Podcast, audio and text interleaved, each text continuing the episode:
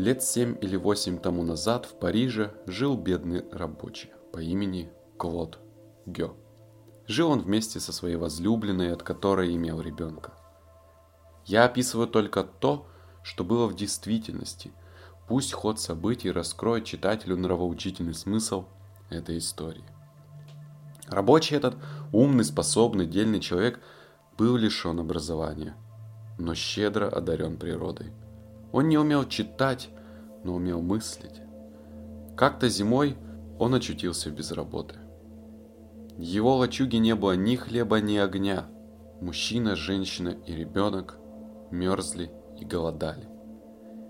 И тогда он украл. Не знаю, что он украл, и не знаю, где он украл. Знаю лишь одно. После этой кражи женщина и ребенок три дня были сыты и жили в тепле, а он был приговорен к пяти годам тюрьмы. Отбывать наказание рабочего послали в центральную тюрьму Клерво. Клерво – это монастырь, превращенный в острог, келья, превращенная в темницу, алтарь, превращенный в позорный столб. Вот каким образом иные люди понимают прогресс и как притворяют его в жизнь. Вот какой смысл придают они этому слову. Однако продолжаю. В тюрьме его на ночь запирали в камеру, а на день переводили в мастерскую.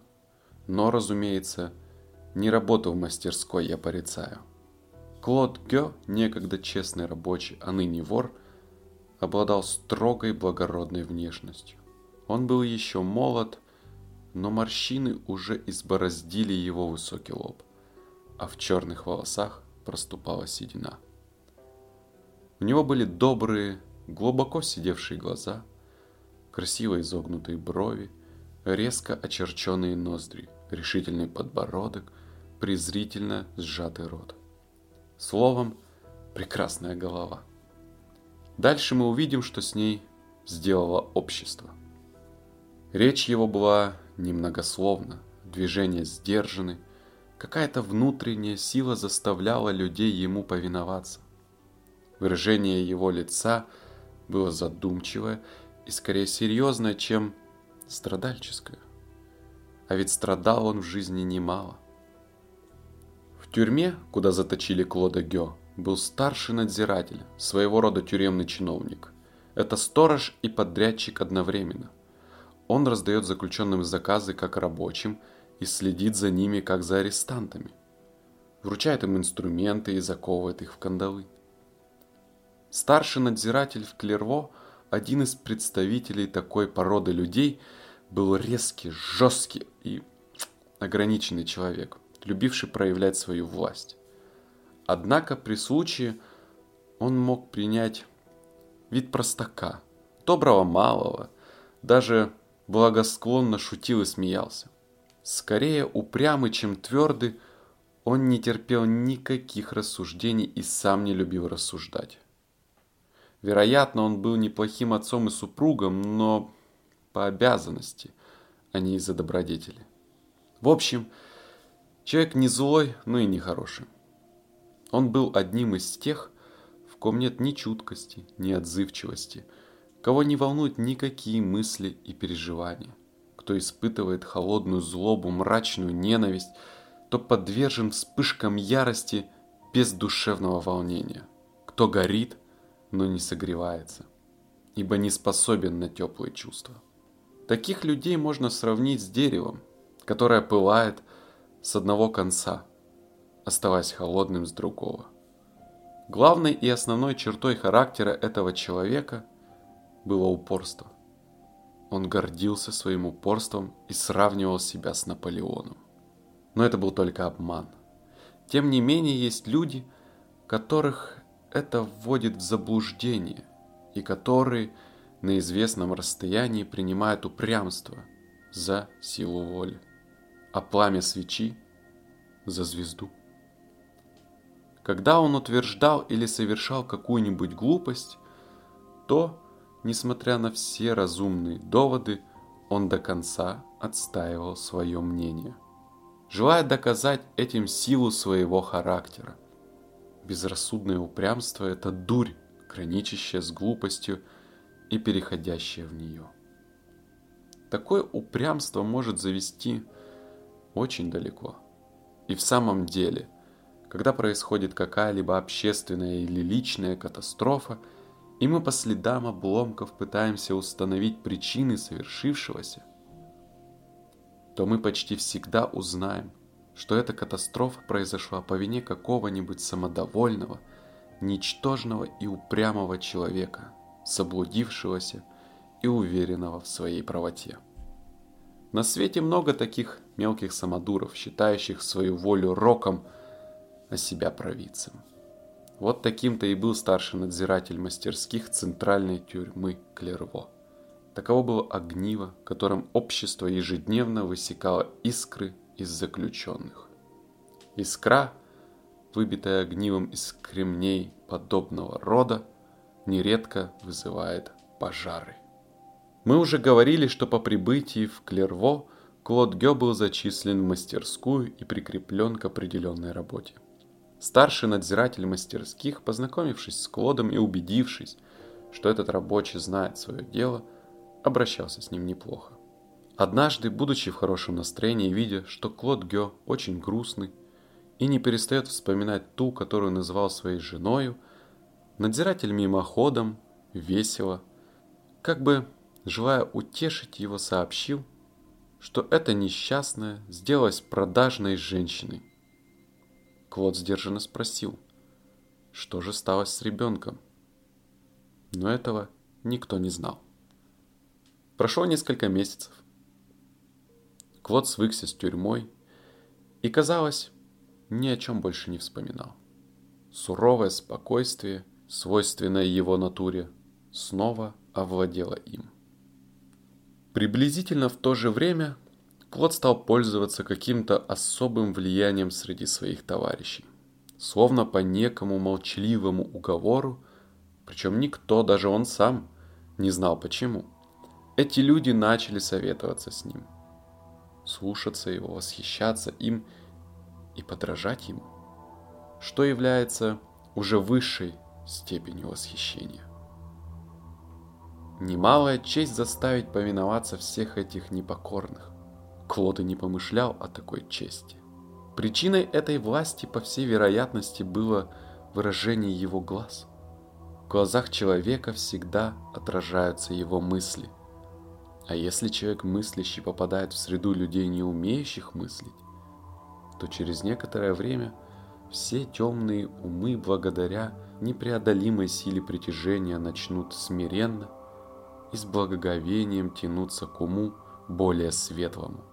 Есть люди, притягивающие к себе других людей, как магнит притягивает железо. Таким магнитом и был Клод Гео. Не прошло и трех месяцев, как Клод сделался законодателем, властелином и любимцем мастерской. Его слово было законом. Порою он сам даже недоумевал, кто же он, король или пленник. Он был словно папа, захваченный в плен вместе со своими кардиналами. Единственным следствием того положения вещей, присущего всем своим обществу, явилось то, что Клода, столь сильно любимого заключенными, возненавидели тюремщики. Так бывает обычно. Популярность всегда сопровождается немилостью. Любовь рабов удваивает ненависть хозяев. Клод Гё много ел. Это было особенностью его организма. Желудок его был так устроен, что ему едва хватало пищи, достаточной для двух человек – Господин де Катадилья обладал подобным аппетитом и очень этим забавлялся. Но то, что веселит испанского гранда и герцога, обладателя 500 тысяч баранов, крайне обременительно для простого рабочего. Для арестанта же сущая беда. Прежде, когда Клод Гё был свободен и трудился весь день у себя на чердаке, он зарабатывал достаточно для того, чтобы купить себе 4 фунта хлеба, который и съедал. В тюрьме Клод Гё также трудился весь день, но уже получал за свой труд только полтора фунта хлеба и 11 унций мяса. Этот рацион не подлежал увеличению. Потому в тюрьме Клерво Клод Гё постоянно был голоден. Он был голоден, вот и все. Но он молчал об этом, ибо не в его характере было жаловаться. Как-то раз Клод, быстро покончив со своим скудным обедом, первым принялся за работу, надеясь хоть этим заглушить голод. Остальные арестанты еще продолжали весело есть. Вдруг какой-то молодой узник, бледный и слабый, подошел к Клоду. В руках он держал нож и свою порцию, до которой еще не дотрагивался. Он встал около Клода с таким видом, будто хочет, но не решается с ним заговорить. Вид этого человека, его хлеб и мясо, все было неприятно Клоду. «Что тебе надо?» – резко спросил он. «Окажите мне услугу», – робко попросил юноша. «Что ты хочешь?» – повторил Клод. «Помоги мне съесть мою порцию. Мне этого слишком много». Слезы выступили на гордых глазах Клода. Он достал нож, разрезал паек на две равные части, взял себе половину и принялся за еду. «Спасибо», — сказал молодой арестант. «Если ты хочешь, мы будем так делать всегда». «Как тебя зовут?» — спросил Клод. «Альбеном». «За что ты попал сюда?» «За кражу». «Я тоже», — сказал Клод. С этого времени они стали делить свою еду ежедневно. Клоду Гё было 36 лет, но порой ему можно было дать все 50. Настолько он был серьезен. Альбену же было 20, но ему обыкновенно давали не больше 17. Так простодушно наивен был взгляд этого вора. Между ними завязалась тесная дружба – Скорее дружба отца с сыном, чем брата с братом. Ведь Альбен был почти ребенком, а Клод почти стариком. Они работали в одной мастерской, спали под одной крышей, вместе гуляли на тюремном дворе, ели один и тот же хлеб. Каждый был для другого целым миром. Казалось, они были счастливы. Мы уже говорили о начальнике мастерских – Заключенные ненавидели его, и поэтому нередко, чтобы заставить их слушаться, ему приходилось обращаться за помощью к Клоду Гё, который был любим всеми. Не раз, когда нужно было предупредить какую-нибудь вспышку недовольства или бунт, неписанная власть Клода Гё помогала официальной власти старшего надзирателя. И действительно, 10 слов Клода скорее могли обуздать арестантов, нежели 10 жандармов. Клод неоднократно оказывал подобные услуги своему надзирателю. Поэтому последний и возненавидел его всем сердцем. Он завидовал этому вору. В нем родилась глубокая, тайная, неумолимая ненависть к Клоду. Ненависть законного правителя, правителю фактическому. Ненависть власти мирной к власти духовной. Нет ничего ужаснее подобной ненависти. Но Клод очень любил Альбена, а о старшем надзирателе и не думал. Однажды утром, когда тюремные сторожа переводили попарно арестантов из камеры в мастерскую, один из тюремщиков подозвал к себе Альбена, шедшего рядом с Клодом, и сообщил ему, что его требует к себе старший надзиратель. «Зачем ты ему понадобился?» – удивился Клод. «Не знаю», — ответил Альбен. Тюремщик увел Альбена. Прошло утро. Альбен не вернулся в мастерскую. Когда наступил час отдыха, Клод решил, что встретит Альбена на тюремном дворе. Но и во дворе Альбена не оказалось. Возвратились в мастерскую. Альбен так и не появился. Прошел день. Вечером, когда арестантов разводили по камерам, Клод всюду искал глазами Альбена, но его нигде не было. Вероятно, Клод очень страдал, потому что заговорил с тюремщиком, чего раньше никогда не делал. «Уж не захворал ли Альбен?» – спросил его Клод.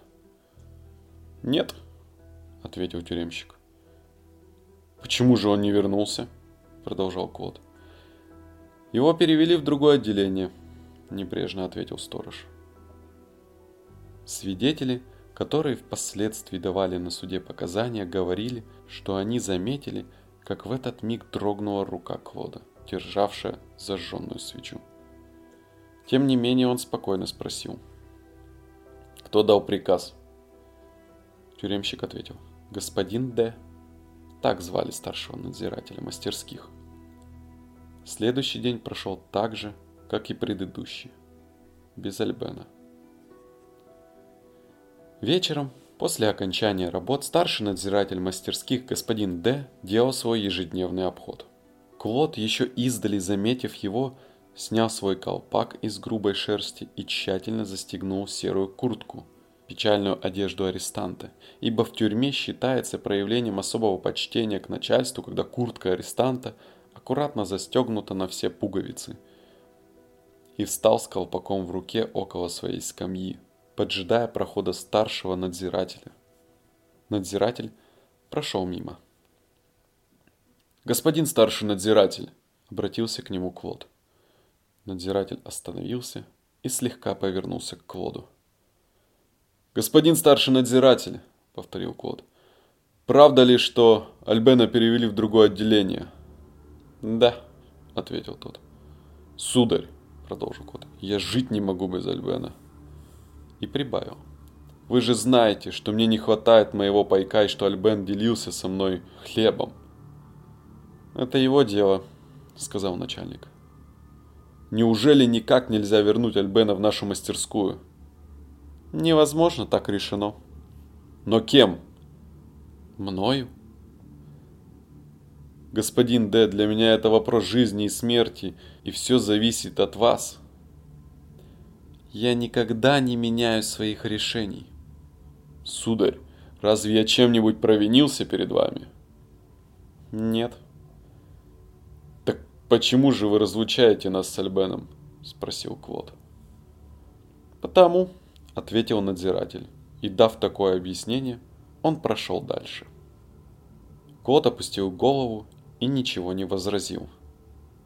Бедный лев в клетке, у которого отняли его друга-щенка – Приходится все же сказать, что горе, причиненное этой разлукой, нисколько не уменьшило невероятного, пожалуй, даже болезненного аппетита арестанта. Впрочем, никаких видимых изменений в нем, казалось, не произошло. Ни с кем из товарищей он не говорил об Альбене. Только на прогулке шагал теперь один по тюремному двору и всегда был голоден. Больше ничего. Однако те, кто хорошо знал его, замечали, как все мрачнее и тревожнее становилось выражение его лица. Впрочем, никогда он не был так кроток. Многие предлагали делиться с ним своим пайком, но он с улыбкой отказывался. Каждый вечер, с тех пор, как он впервые объяснился с начальником, он позволял себе одну и ту же странную выходку удивительную для такого серьезного человека. Когда надзиратель в урочное время проходил, совершая свой обычный обход, мимо Клода, тот поднимал глаза и пристально, глядя на надзирателя, голосом полным тоски и гнева, в котором звучали одновременно и мольба, и угроза, произносил следующие слова. «Как же с Альбеном?» Начальник делал вид, будто ничего не слышит, или уходил, пожимая плечами.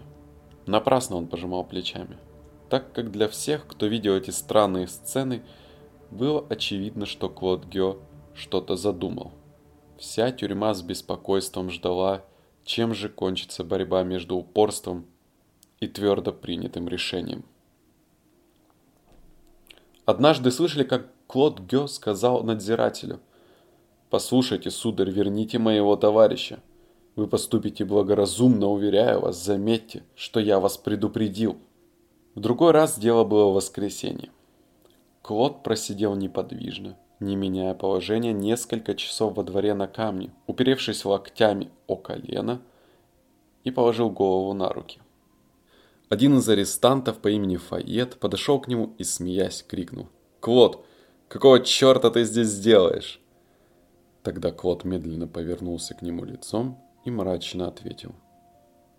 Выношу приговор. Наконец, вечером 25 октября 1831 года В то время, когда старший надзиратель мастерских производил обход, Клод с треском раздавил ногой стекло от часов, найденное им утром в коридоре. Начальник спросил, что за шум? «Пустяки», — сказал Клод. «Это сделал я, господин старший надзиратель. Верните моего товарища». «Невозможно», — ответил тот. «Однако это необходимо», — тихо, но решительно заявил Клод и, глядя прямо в лицо начальнику, прибавил. «Подумайте хорошенько. Сегодня 25 октября. Даю вам срок до 4 ноября». Тюремный сторож обратил внимание на господина Д, на то, что Клод угрожает ему и что за это полагается карцер. «Обойдемся без карцера», — с презрительной усмешкой возразил старший надзиратель.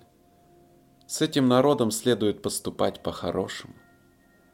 На следующий день арестант Перно подошел к Клоду, который задумчиво расхаживал один по двору в стороне от остальных арестантов — столпившихся на противоположной конце двора, на небольшой площадке, залитой лучами солнца.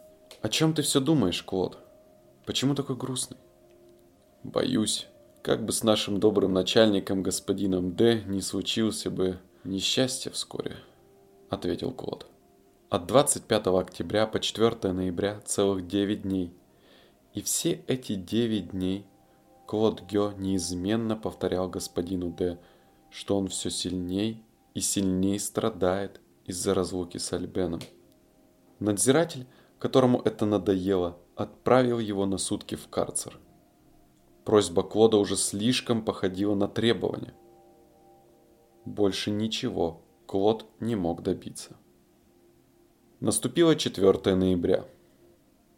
В то утро Клод проснулся с таким спокойным лицом, какого у него не видели с тех пор, как по решению господина Д. он был разлучен со своим другом. Поднявшись с постели, он начал рыться в простом деревянном сундучке, стоявшем в ногах его койки. Там хранился весь его жалкий скарб. Он достал оттуда небольшие ножницы. Эти ножницы и разразненный томик Эмиля было все, что осталось ему от любимой им жены – матери его ребенка, от его прежнего счастливого семейного очага. Эти вещи были совершенно не нужны Клоду. Ножницы могли пригодиться только женщине, умеющей шить, а книга человеку грамотному. Клод же не умел ни шить, ни читать.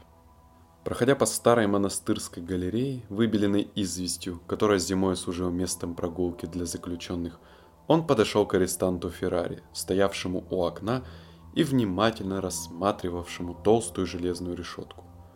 Клод держал в руках небольшие ножницы, и он показал их Феррари и сказал, «Сегодня вечером я перережу решетку вот этими ножницами». Феррари недоверчиво засмеялся. Засмеялся и Клод. В это утро Клод работал еще усерднее, чем обычно. Никогда еще дело так не спорилось в его руках. Он как будто задался целью во что бы то ни стало – закончить до полудня соломенную шляпу, которую ему заказал и за которую ему уплатил вперед один честный гражданин города Труа по фамилии Брисье. Незадолго до полудня Клод по каким-то предлогам спустился в столярную мастерскую, помещавшуюся этажом ниже. Клод редко туда заглядывал, хотя и там его любили, как и повсюду. «Смотрите-ка, пришел Клод!» Все окружили его. Его приход был для всех праздником. Клод быстро оглядел мастерскую. Никого из надзирателей там не оказалось. Он спросил. «Кто одолжит мне топор?» «Зачем тебе?» – удивились заключенные. Клод ответил. «Чтобы сегодня вечером убить старшего надзирателя мастерских». Ему предложили на выбор несколько штук. Он взял самый маленький, хорошо наточенный топорик, заткнул его за пояс штанов и вышел. В мастерской в этот момент находилось 27 арестантов. И несмотря на то, что Клод никого из них не просил хранить это дело в тайне, ни один из них не проговорился. Даже между собою они об этом не разговаривали. Каждый молча ждал развязки. Дело было слишком страшное, но правое и для всех понятное. Оно не допускало никакого вмешательства. Мыслимо ли было отговорить Клода? Мыслимо ли было донести до него? Час спустя, подойдя к 16-летнему арестанту, зевавшему во время прогулки, Клод посоветовал ему выучиться читать. В это время другой арестант, Файет, подошел к Клоду и спросил его. «Что ты там прячешь за поясом?» Клод ответил. «Топор, чтобы убить вечером господина Д». И прибавил. «А что, разве заметно?» «Немного», — ответил Файет. День закончился как обычно. В 7 часов вечера заключенных заперли в мастерских, где они работали. Надзиратели, как всегда, ушли, чтобы вернуться после обхода своего начальника. Клод вместе со своими товарищами тоже заперли в мастерской. И вот тогда-то и разыгралась в этой мастерской необычная сцена. Сцена полная трагизма и величия, единственная и неповторимая – там в это время находилось, как было установлено позднее судебным следствием, 82 человека, осужденных за кражу, в том числе и Клод. Как только надзиратели вышли, Клод вскочил на скамью и во всеуслышание заявил, что он хочет что-то сказать. Наступило молчание. Клод начал громким голосом. «Вы все знаете, что Альбен был мне братом, мне мало той еды, которую я здесь получаю. Даже когда я прикупаю хлеб на свои заработанные гроши, мне все равно не хватает. Альбен делился со мной своей порцией. Сперва я полюбил его за то, что он кормил меня, а потом за то, что он любил меня. Старший надзиратель господин Д разлучил нас. То, что мы были вместе – нисколько ему не мешало. Но он злой человек, и ему доставляет удовольствие мучить других. Много раз я просил его вернуть Альбена. Все вы знаете, что он отказался выполнить мою просьбу. Я дал ему срок до 4 ноября. За это он посадил меня в карцер. Тем временем я судил его и приговорил к смерти. Сегодня 4 ноября. Через два часа он будет здесь, на обходе – Предупреждаю вас, что я убью его. Что вы на это скажете?» Все молчали. Тогда Клод заговорил снова. Говорил он с необычайным красноречием, которое, впрочем, было ему свойственно.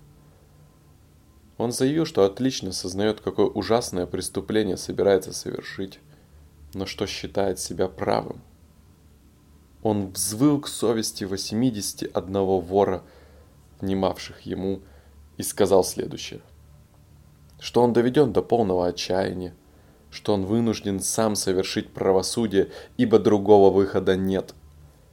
Что за жизнь начальник он, правда, должен отдать свою жизнь, но что он готов пожертвовать ею ради правого дела. Что свое решение он обдумывал целых два месяца и пришел к нему после зрелого размышления что руководит им, в этом он уверен, отнюдь не чувство мести, а справедливость.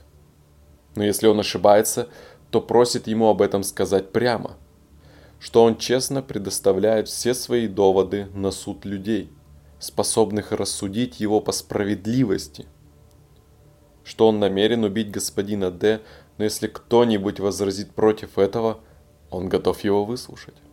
В ответ раздался только один голос – кто-то сказал, что прежде чем убить, Клод должен в последний раз обратиться к старшему надзирателю и попытаться его переубедить. «Правильно», — согласился Клод. «Так я и сделаю».